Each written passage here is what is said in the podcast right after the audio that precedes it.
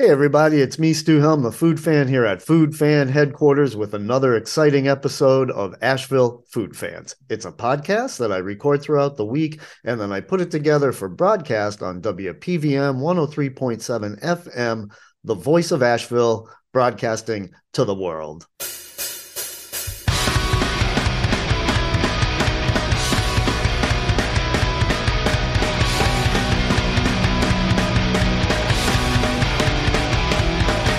Hey, everybody, it's me, Stu Helm, the food fan here at Food Fan Headquarters with another exciting radio show for you or podcast if you're listening online.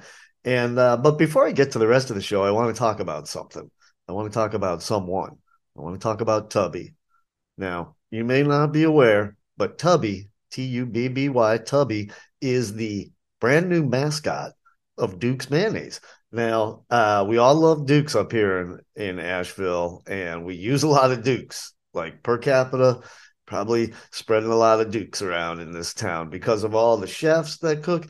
They love it. So it's kind of the chef's favorite mayonnaise if they're not making their own, which some of them do. But uh, yeah, we love Dukes up here. And I discovered this Tubby mascot online, and Tubby's hilarious. It's a big he he is a and, and Dukes does gender identify Tubby as a he, so I will as well. And Tubby is a big old jar of mayonnaise with a crazy look on his face. If you can picture a jar of Dukes and picture the label, you will remember that it's a, a yellow label with a large black circle in the middle of it. So the designers of the costume uh, have taken that large black circle and they have made that into Tubby's mouth, basically. So he's got this big, round, screaming mouth, and then these two crazy looking eyeballs. That the crazy thing about these eyeballs is that they, the pupils, are not round. They are like crazy amoeba shapes. And so that gives Tubby a very frenzied look. And then Tubby has some giant eyebrows that have been described uh, by the people making comments on my posts on Facebook about Tubby. His eyebrows has have been described as very Eugene Levy esque or Levy. Uh, I, am not. I'm actually not sure how Eugene Levy's. I think it's Levy. Uh, but anyways, big giant eyebrows, and so crazy screaming uh, face. The designers of Tubby, a company called Avant Garb, and you can look them up at avantgarb.com. They the the very designers of Tubby describe him as unhinged. So he is the unhinged Duke's mayonnaise giant jar of Duke's mascot and his name is Tubby, and he apparently does not speak ever because they make some references to that. But the reason I bring up Tubby is for one thing, I am very into mascots, uh, like super into them. I am a hockey fan, and I love Gritty, who is the mascot of the Philadelphia Flyers. Now, I am a Red Wings fan in terms of like the team I support, but Gritty is like the greatest mascot ever. So I love Gritty, uh, and the Red Wings have a terrible mascot, so whatever. Um, but and I myself have been known to dress up as Banjo the Whistle Pig, who was the mascot for a children's newspaper I used to uh, edit back in the day, edit and publish back in the day. And um, Banjo with with my partner Tim Aram. Hey Tim, if you're listening. And uh, Banjo was a giant whistle pig, which is just a colloquial word for a woodchuck or a groundhog, whatever you prefer. Um, and he played a banjo, and I had a giant full head banjo mascot costume. You can find pictures of me out there dressed as this banjo character. Um, but anyways, I found Tubby and I was like, man, I got to get Tubby to come here to Asheville, right? Like a, a Tubby visit. We've had the Wienermobile come by recently uh, and other famous people like Diane Keaton and Peter Dinklage and Woody Harrelson and people like that coming through our town. Well, what about Tubby? So I wrote to Dukes and I said, What's it going to take to get Tubby up here to Asheville? And Dukes wrote back right away. And they said, Tubby probably won't be making the trip to Asheville anytime soon, but hopefully at some point in the future. He sends his love. Well, it was a pretty much straight up rejection. Tubby won't be coming anytime soon. But I don't but I was I was given hope when he said maybe at some point in the future exclamation point theirs not mine and and he sends his love. So I wrote back and I just said basically what if dot dot dot we left a trail of deviled eggs that leads right from Tubby's front door to Asheville City Hall. And then I asked does Tubby enjoy craft beer by any chance? And I have not received a response from Dukes to those two inquiries, but I am not ready to give up on this dream, people. And you guess and, and and guess who else is not ready to give up on this dream? You and everybody here in this town. We are not giving up on my dream to bring Tubby to this town. I think that Asheville actually, and this is on a kind of a more serious note, I think Asheville needs to, to develop a little more civic pride amongst the locals. The locals talk a lot of trash about our own city these days. And I still love Asheville. I know it's changed a lot, but um, I still love it. And I think we need to develop some civic pride. And I think a visit from Tubby to our city hall, where I'm prepared to hand this guy a key to the city if I have to make this thing out of styrofoam myself and I think that that would generate a lot of fun for downtown. And I know that the chefs and the restaurants would want to be involved. They're already writing to me and saying, like, hey, count me in for this Tubby campaign. And uh, I've got Asheville Food and Beverage United on my side. They wrote to me this morning and said, we're on, we're behind you on this get Tubby to Asheville thing, Stu. And the thing about AFBU and Jen Hampton, they know how to organize like they know how to get things done. So I'm actually building an online petition, and I'll announce that next week. And we are going to do our best, Asheville, to get this crazy mascot to come to our city and hang out with us for a day. And we are going to have if if I have to do a mayonnaise festival to make this happen, well, I'm not going to do that because I swore on all things unholy that I would never do another festival again. But I don't know. If I have to make a dozen deviled eggs to make it happen, I will go that far. All right, so that's my Tubby campaign, and uh, check check out Tubby online. Let me. I, am going to read you a little bit of Tubby's story before we move on. Uh, like, this is straight from the Duke's Mayonnaise uh, webpage. Like all jars of Duke's Mayonnaise, Tubby dreamed of one day being spread over sourdough and topped with tomatoes or blended into a, pimento cheese dip. I'm behind both of those things, Tubby. Unfortunately, and again, reading from the page, unfortunately, Tubby was placed on the back of the shelf where he watched other jars of mayonnaise get scooped up instead of him. But one day, the almighty twang, and I was not aware, but I guess that Duke's mayonnaise has its own deity called capital A, almighty, capital T, twang, exclamation point they refer to this sort of almighty God several times on their own webpage. But, anyways, but one day the almighty twang called upon him, bringing Tubby to life with a new purpose to spread dukes across the world. So the twang befit our jar with sentience, limbs, and an unrequited love for Duke's mayonnaise and freaking crazy eyebrows. Says that right there on the Duke's website. So the Dukes has a sense of humor. Let's put it that way. And then just to wrap up this little written bio of Tubby, searching for outlets to profess his Duke's devotion led Tubby to appear at the doorstep of Duke's HQ. We welcomed him with open arms and eventually offered him the position of mascot. Tubby never said yes, but he also never said no. And that was the first clue that I got that Tubby doesn't speak a word because he didn't say anything. Uh, but yeah, so I was given hope when I learned that Tubby was searching for outlets to profess his Duke's devotion. Hey, Asheville, that is an outlet for you, Tubby. All right. Well, I will move on from this madness and we'll get to the rest of the show. Thank you for putting up with me and uh, support my Bring Tubby to Asheville campaign.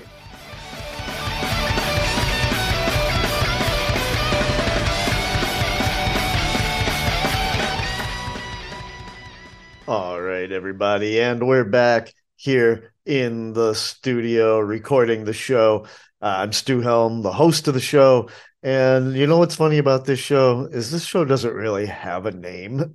it's kind of sort of called the Asheville Food Fans Show, but I just call it that. Like Uh, it doesn't have an official name. It's just me talking to you basically about food and other issues in and around the food industry.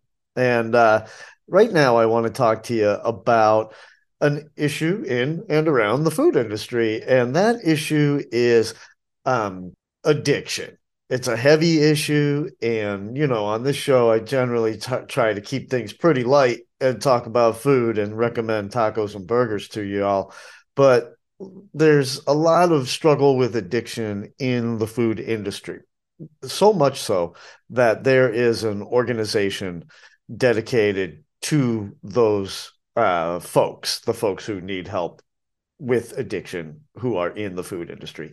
And one of the special, one of the kind of special needs about food industry people around addiction, and especially alcohol, but really everything, is uh, that if you want to stay in the industry, you're going to be surrounded by that stuff at all times. And alcohol is a really easy one to talk about because it's very obvious. You're if you're in the food industry, the food and beverage industry, and well, beverages could include a glass of milk. It's usually referring to cocktails and uh, beer, wine, hard cider, things like that. And if you want to stay in the industry, you're going to be around that stuff. And I know that one of the ways to combat uh, cravings for alcohol is to stay away from it is to keep it out of your house, keep it out of your reach, keep it out of your sight. And that can be a totally legitimate way to deal with it. I'm not by any means an expert on addiction. I should I actually should qualify this segment with that right there that I'm not an expert on it except for that I am a recovered recovering however you want to put it alcoholic. I drank way too much. I started too young. I started drinking heavily when I was 15 and I drank very heavily until I was about 45. And um, I I drank beer primarily, but really at a certain point of the night, I drink whatever you put in front of me. And it was an issue for me. When I did quit, a lot of my friends were like, gosh, I didn't really think you had a problem with that. So I get, you know, I guess it's not always visible to your friends and family, but it it there i'm sure there are other people in my life who haven't articulated like yeah you were super out of control that knew that but i knew that at a certain point in my life i had to give it up and so i i quit i quit cold turkey one day and i have never ha- i haven't had a drink in 12 years um so i and i've also never attended a meeting at, eh, and i about alcoholism like an aa meeting or any kind of meeting around addiction and I am, as I mentioned, not an expert in any way. I've never even read a book about it. I just decided to stop drinking, and I did. So, uh, you can, some people might call me what they refer to as a dry drunk, and that is somebody who hasn't gone through the 12 steps. And while I haven't gone through the 12 steps, I've had a lot of therapy. And uh, you can call me a dry drunk if you want, that doesn't bother me.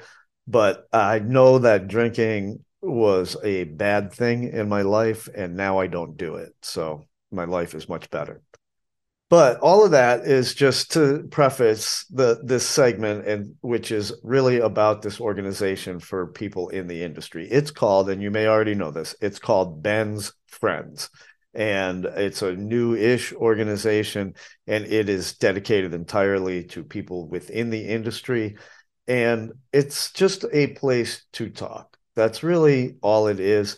I was made aware of Ben's friends a couple of years ago. I'm very public about the fact that I don't drink. And one of the reasons I am public about that is because when I started to write about food, people started to send free drinks to my table. At one point in my life, free drinks was my favorite two words in the English language, right? So that could, that was a little, as they say, triggering for me. And so I was like, man, I got to tell the world that I don't drink because these MFers be tempting me every step of the way if I don't get a handle on that myself. I had to take some control of my own life and be very public about the fact that I don't drink. And people are very respectful of that fact and they do not send drinks to my table. So that's out there. I'm, I don't drink. And so people made me aware of Ben's friends when a chapter was uh, quote unquote opened or started or however you want to say it here in Asheville. And I, I never attended a meeting, but I was supportive of the group. I'm just not a meetings person, but I understand they help other people. Uh, my dad, who's no longer with us, he was a huge proponent of AA. And so AA saved his life and it has saved the lives of many of my friends and family. So it's just because I don't go to meetings doesn't mean I don't believe in the power of AA, the power of meetings, and the 12 step program. I do very much. It's just not my thing. Uh, so I'm made aware of Ben's friends. I'm helping to spread the word about it as much as I can, but I'm not attending. And then more recently, somebody reached out to me and they asked me if I would become more involved. And I told them pretty much what I just told you that I'm not a meetings kind of a guy, but that I would get more involved. And let me just tell you, and this is going out to everybody in the food industry and anybody who knows people who are working in the food industry that are struggling with alcohol and drugs and even sexual addiction, what have you. It's in the food industry. This is for you right now. Uh, they have on Ben's Friends daily meetings online. And while we no longer have live meetings here in Asheville, it was just too difficult to maintain with the lack of transportation, public transportation, and la di da, million reasons why things don't work. But um, so now I'm encouraging everybody to attend these Zoom meetings that happen online. And they are daily at 1 p.m. and 11 p.m. So day shift, night shift and uh, you can join on through Zoom. All you need is a device with a decent microphone and camera, uh, and speakers or earbuds or what have you, and um, and a decent connection to the internet, and then you can attend. And let me tell you straight up, you do not need to turn on your video camera when you attend. I did not. I didn't feel like being on video because I, I decided to do some work while I listened in to the meeting. So I decided instead of trying to re kickstart the live meetings here in Asheville, which was not my personal passion, I decided to start attending the Zoom meetings, the national Zoom meetings, so I could learn more about Ben's friends myself. And while I still have a long way to go and I'm going to keep attending and learn more and more, I learned a lot just by attending two meetings. And uh, I learned that you can attend without turning on your video camera. I learned that you are muted and you can opt not to participate and you just listen. And they will even tag you just listening so nobody the moderator won't call on you. Sometimes there's two moderators. Um, but there's always a moderator and everybody is muted except for the person that the moderator calls on. So there's no what they call crosstalk. And i know that in live meetings crosstalk can be uh, problematic and it can be hard for a moderator to control especially if the moderator is not an assertive personality and so the fact that the Zoom meetings are set up so that there is no possibility for crosstalk is really conducive to the whole thing, in my opinion. And uh, the moderators that I've experienced at the two I've attended were really, really good. They were really good at what they did. They were sensitive. They were on point. They were like on time with like who's turning on whose mic and who wants to talk. They were chatting with the group through the chat mode on Zoom. And they were they contacted me as soon as I joined. One of the moderators contacted me directly, told me the subject. So they have a subject for every meeting, like a topic. And then I opted not to participate. So they just marked me listening. And so that's great because one of the things about AA is the second A, the anonymous part. Um, there is some comfort in anonymity. And basically, I just wanted not to participate because I'm new and I don't want to, I want to learn before I speak. And I also wanted to do other things while I was listening. So I didn't want to distract everybody. So, but that was great. Total anonymity, if you want it, except for your name is on the screen, but you can create a uh, what do you call it, a screen name if you prefer.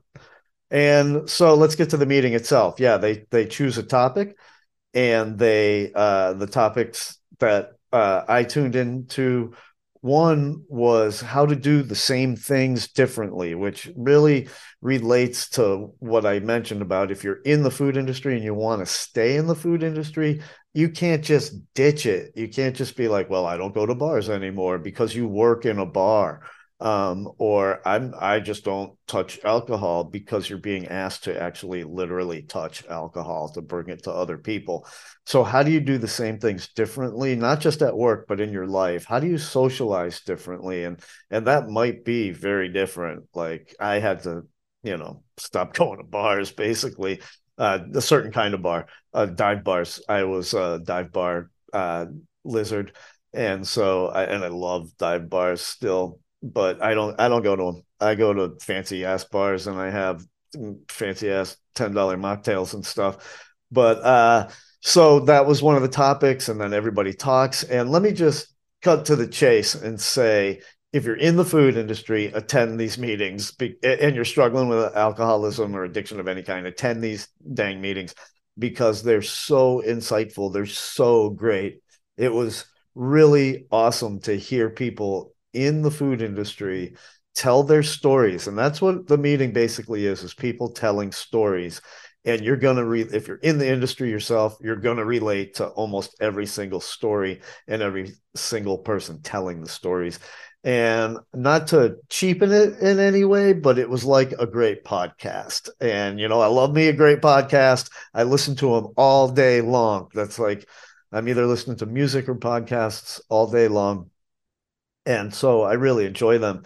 And the stories that these folks were telling were so great and so like either funny or poignant. Like they jerked some tears out of me with this thing, and I was like laughing out loud. A guy read a poem, and you know, poems can be real bad, but this was a good poem, and it was really like a podcast with segments to it, and each person told a story. It was like a This American Life or something but all food industry people talking about what they want to talk about. And I don't just mean it had entertainment value, which it actually did. So the meetings are entertaining. I mean, people in the food industry can tell a story. A lot of them are very performative, or perf- performative is about not the right word. They're very they they like to perform.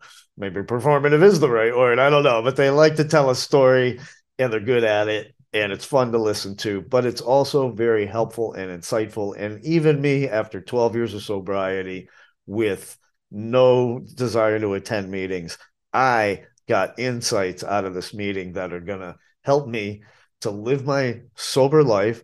Uh, and I, am not completely sober, folks. I smoke weed. And so that's one reason I don't attend AA meetings because they really discourage that. But um, I, I my non alcohol life is made even better by attending these meetings. So hop on, get, go to bensfriends.com or whatever, just look it up on Google. I'm sure you can find it. It ain't that hard to find.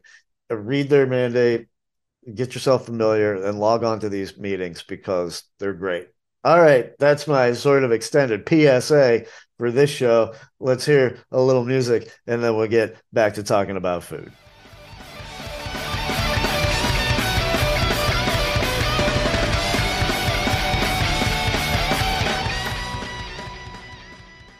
All right, folks, and we're back. And I just want to give a little bit of a review about a couple of things that I ate last week.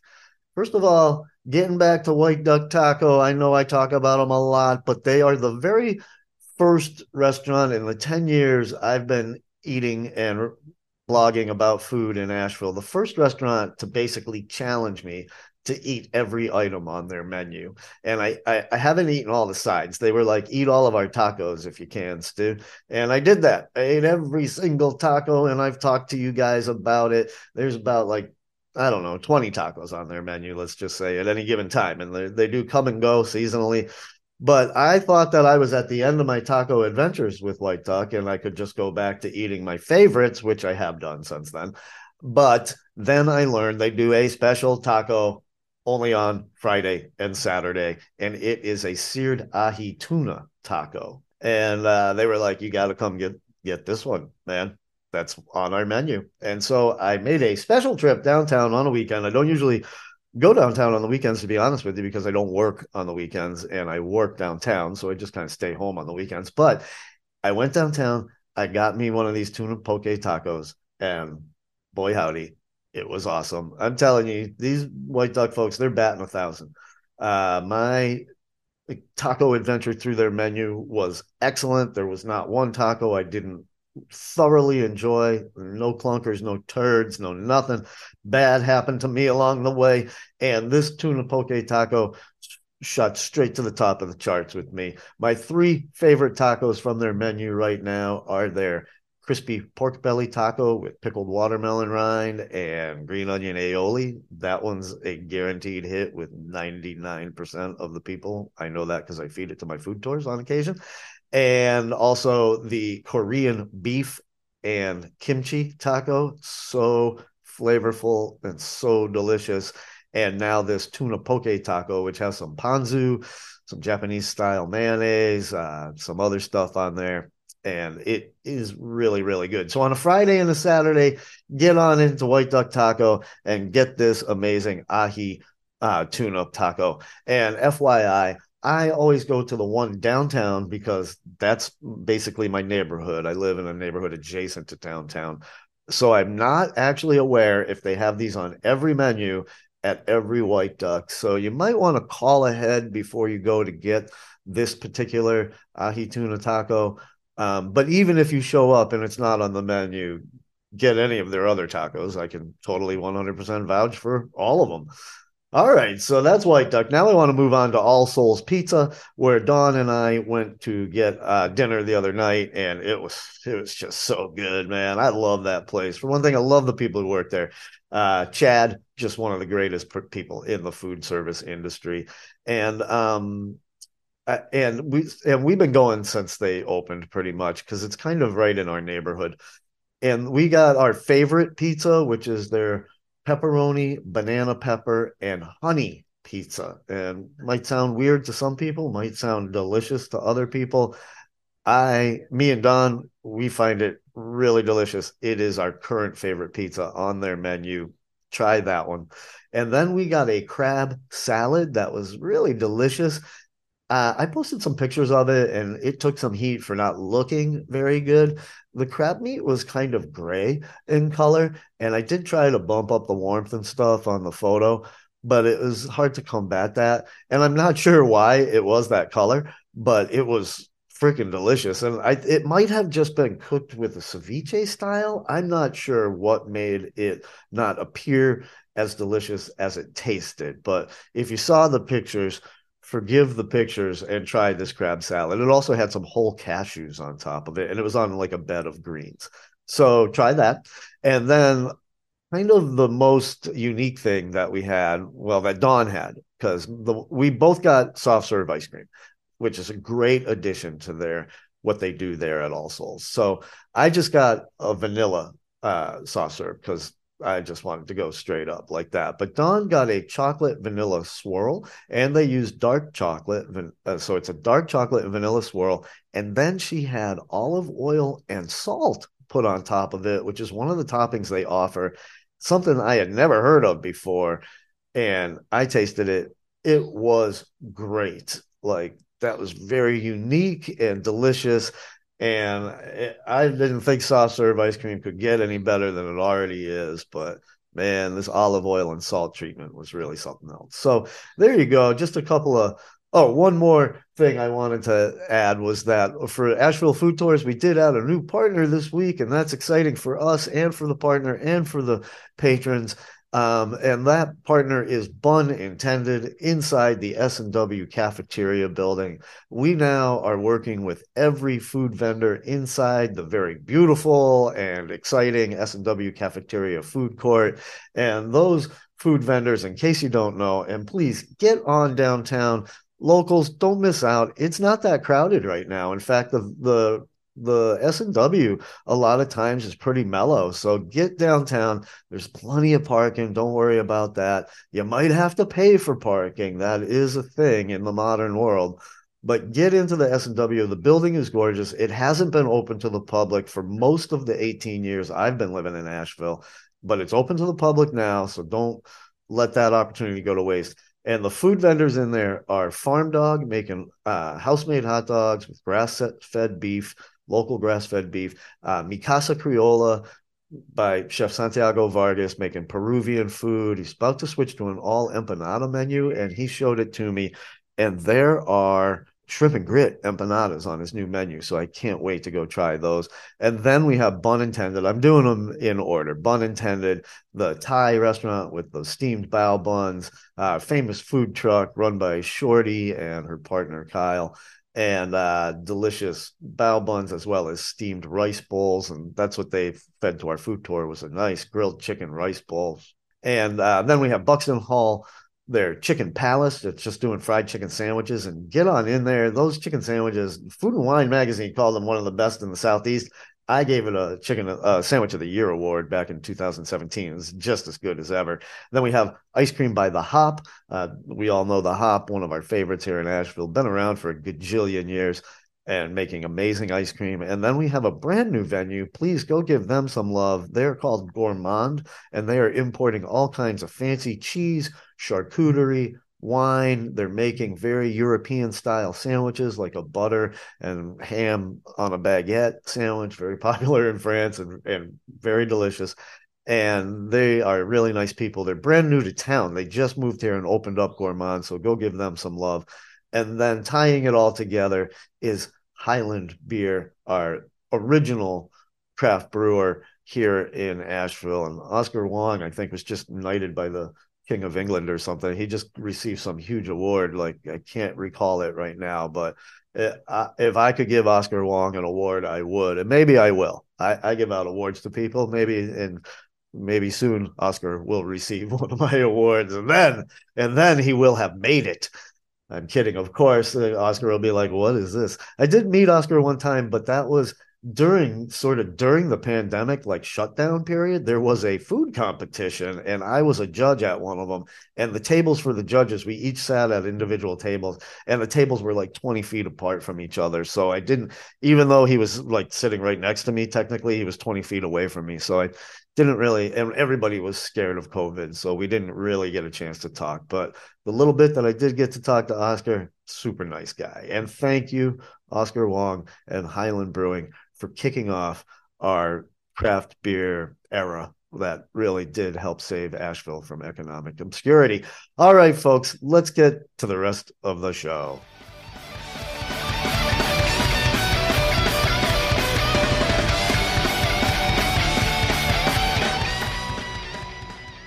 All right, everybody, welcome back to Food Fan Headquarters. And right now, I want to do just a little shout out to my good friends at Mehfil Indian Restaurant downtown on Biltmore Avenue. And that's M E H F I L, Mehfil.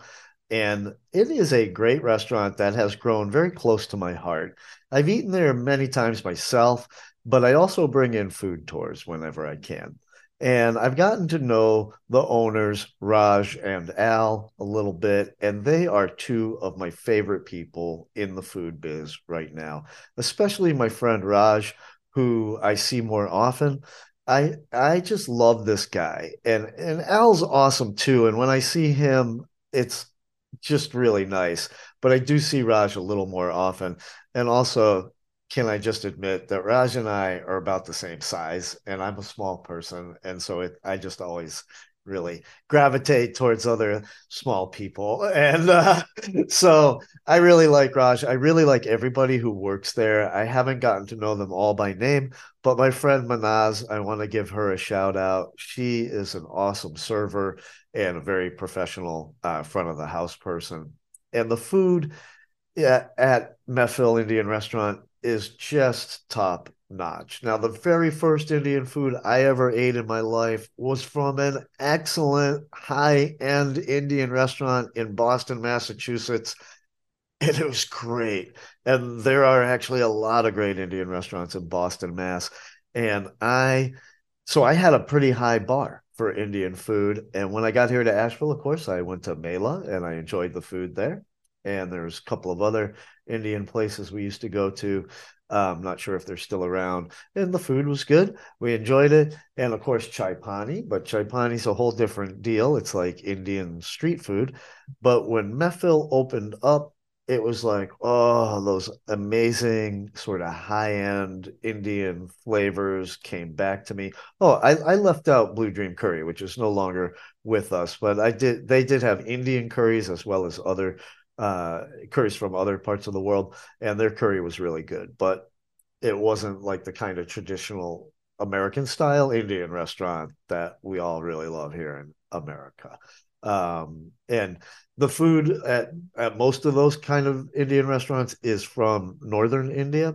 And with and at Mehfil, that is the case. A lot of northern Indian food, few southern Indian dishes, which tend to be a little spicier. Uh, great cocktail menu from what I can tell by the expressions on people's faces when I give them cocktails with the food tours. They seem to really love the cocktails there. I always get a mango lassi, which is really good. And all of the food's amazing. So let's shout out their chef, Chef Vikas Kurial. He is a world class master chef.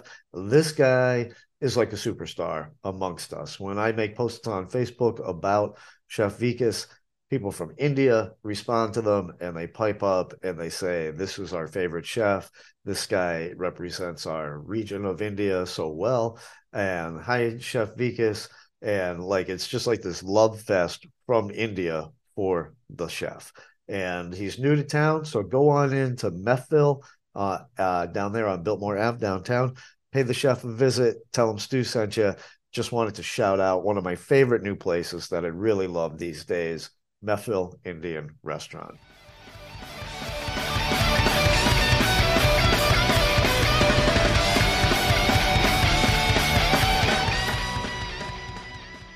All right, everybody, I'm back and I'm just going to review one more thing before we say goodbye for the week. And that thing is Bomba, the restaurant located right downtown on the corner of Patton Ave and Biltmore Ave, right across the street from the Art Museum. Tiny, tiny little space, just I don't know, five seats, maybe 10 seats inside, two, five, two tops and uh, some seating outside. So when the weather is nice, you can sit outside. But when the weather is not nice, they've got super limited seating. And the food at Bomba is awesome. It's owned by Chef Hector Diaz, one of our most long lived chefs in this town. He's been cooking for us for as long as I've lived here and much longer than that. Uh, he owns Salsas, of course, which is right next door to Bomba, and he also owns Modesto, which is over in the Grove Arcade. Modesto, one of the best restaurants in the whole city, uh, perhaps a little underrated or underknown by the eaters of Asheville. But if you haven't been to Modesto, get on in. The food is amazing. And back in the day, Hector also owned Chorizos, which was one of my favorite places to go for breakfast. Uh, that was also in the Grove Arcade, but that has since uh, closed up. And he also was one of the original owners of Zambra. He started Zambra with some friends and investors, I believe. Um, no longer involved with Zambra, but he's got Salsas, Modesto, and Bomba. So let's concentrate on Bomba. For one thing, Bomba is mostly known for breakfast and lunch and lots of it. Like giant piles of food come out of Bomba and it's super delicious. I am I've been a fan since they opened. I've been here in Asheville long enough to remember when that little space was a cigar store. Um, and it was called the Havana or something like that, I believe. And then it turned into Sisters McMullen, which was a muffin shop, and the muffins were really, really good. And then Sister McMullen moved out to Merrimon Ave, and uh, they have since shut down. And Geraldine's is in the space on Merrimon Ave where they were. But getting back downtown to uh, Patton Ave and Biltmore and Bomba, um, when the sisters McMullen moved out, Hector, who was at Salsa's right next door, they abut each other.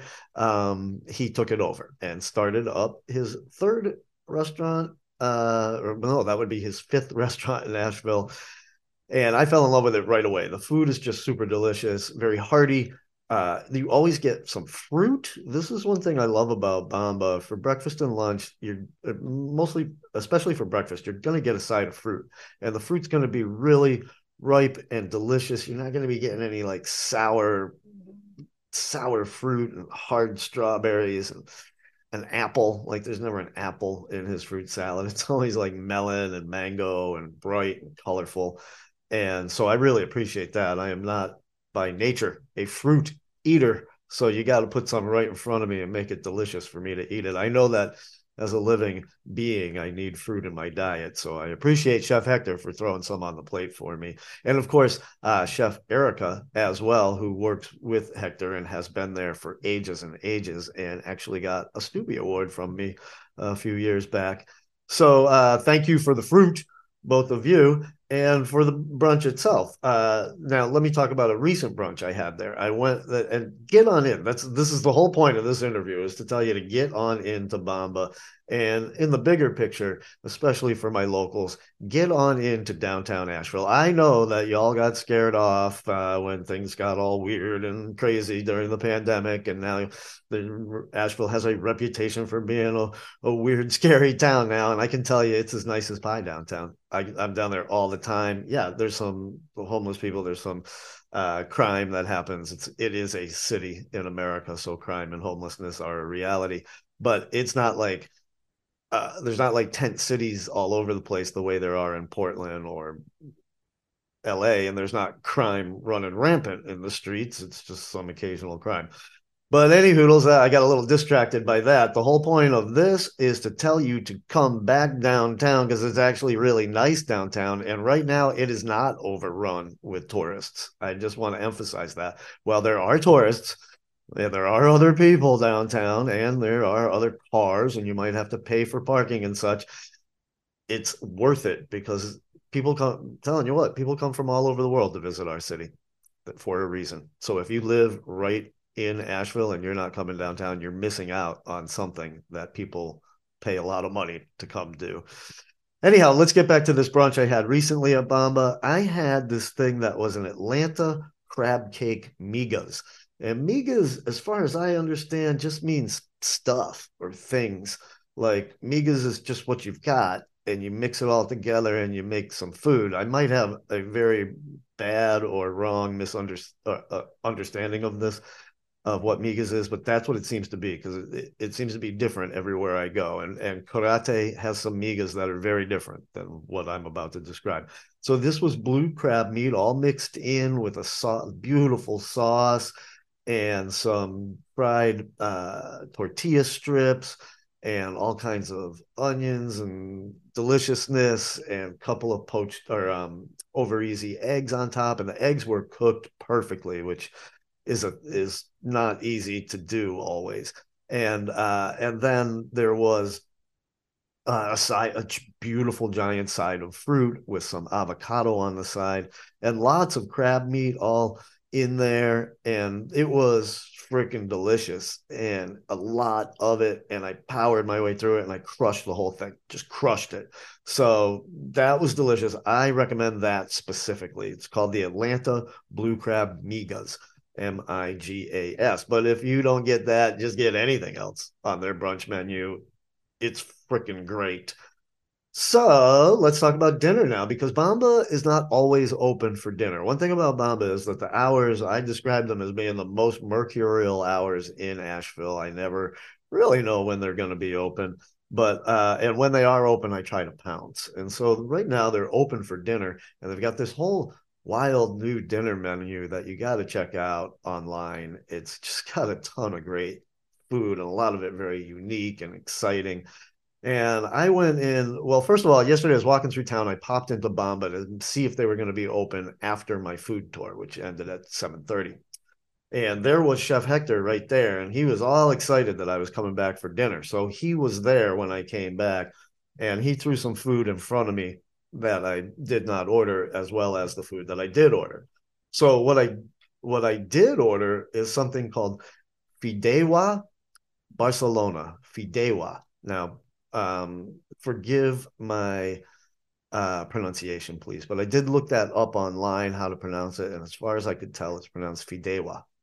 Fideuà Barcelona, and it is also known as noodle paella. So it's like a paella, but instead of the rice or the uh, the pasta on the bottom, the paella pasta on the bottom. I'm sorry, I said rice by accident. I'm thinking of something else that it's very much like an or- orzo thing, or Arazo. Oh my God, I'm getting all stumbled up on this. One thing about me as a food writer is I know almost absolutely nothing about food. I just really love to eat it. And I try to educate myself about it as much as I can. But I'm telling you what, there is a lot to learn, and I haven't learned it all. But anyways, this is like a noodle paella. It's got beautiful thin noodles on the bottom, a wonderful sauce, and it had South Carolina shrimp, their house-made Spanish chorizo, and big ni- nice pieces of organic chicken. And the flavor was on point and it was huge, of course, and it came out in an iron skillet. And it was one of the most unique and delicious things I've eaten in a while um, it it uh, it, it was kind of mind blowing in a way. So get it if you're inclined to that kind of uh, food, seafood. If you like seafood, go get that. And it's also got the chicken and the chorizo, so a little surf. Uh, surf and turf, or what we used to call that the dragon and the phoenix, or, or something like that. The lob- lobster and chicken used to be called dragon and phoenix, so I'm going to go with that. Um, all right. Also, I forgot to mention that uh, chef sent out a little um, appetizer for me that was a, a deep fried tortilla with local uh, mushroom sauteed in a garlic sauce, topped with a perfectly cooked egg that was crispy around the edge and like nice and runny in the middle, and then some caviar on top of that. And it was fantastic. So you you see where I'm going. Like Bomba has some pretty fancy food right now. Uh, and you should try to take advantage. They he also sent out some oysters, some raw oysters for me that were super delicious, and he put a little blob of caviar on those for me as well. And uh, and just moving on to the other things he sent out, he sent out a dish that I couldn't find on the menu, so I'm not sure if it's there, but it was octopus, and he does have an octopus dish on the menu, a blackened octopus dish to share maybe this was that, but this did have some polenta underneath the octopus, which is not listed with the blackened octopus on the menu. So I'm not 100% sure if they're the same dish. Now, just a caveat I do not eat a lot of octopus. Uh, when I learned that they were like sentient beings, basically, uh, I don't know. I'm not. I'm not going to get all political about it or anything, but I just don't eat a lot of octopus. I don't enjoy it tremendously, and so oh, I don't go out of my way to eat it. But if it's in front of me, like anything, if it's in front of me and it has already been cooked and everything, I'm gonna eat it.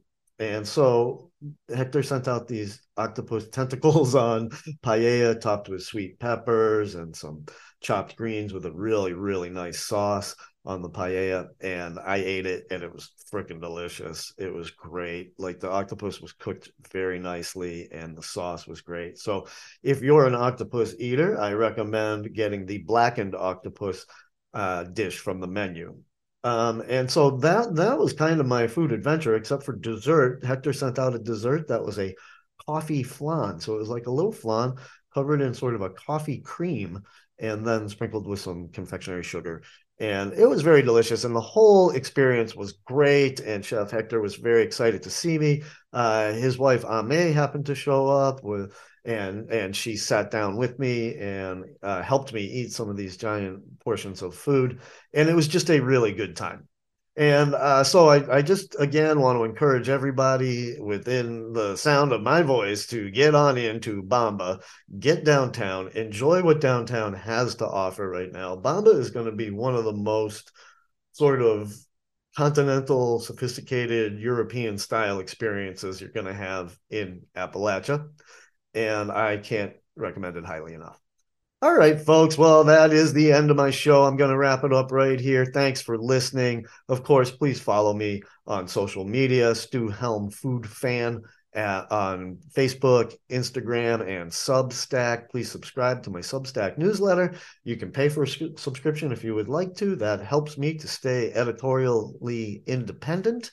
And I want to thank WPVM 103.7 FM, the voice of Asheville, broadcasting to the world for taking my humble podcast and turning it into a radio broadcast. All right, folks, I hope you have a wonderful week. If you eat something good, look me up and let me know about it. Bye.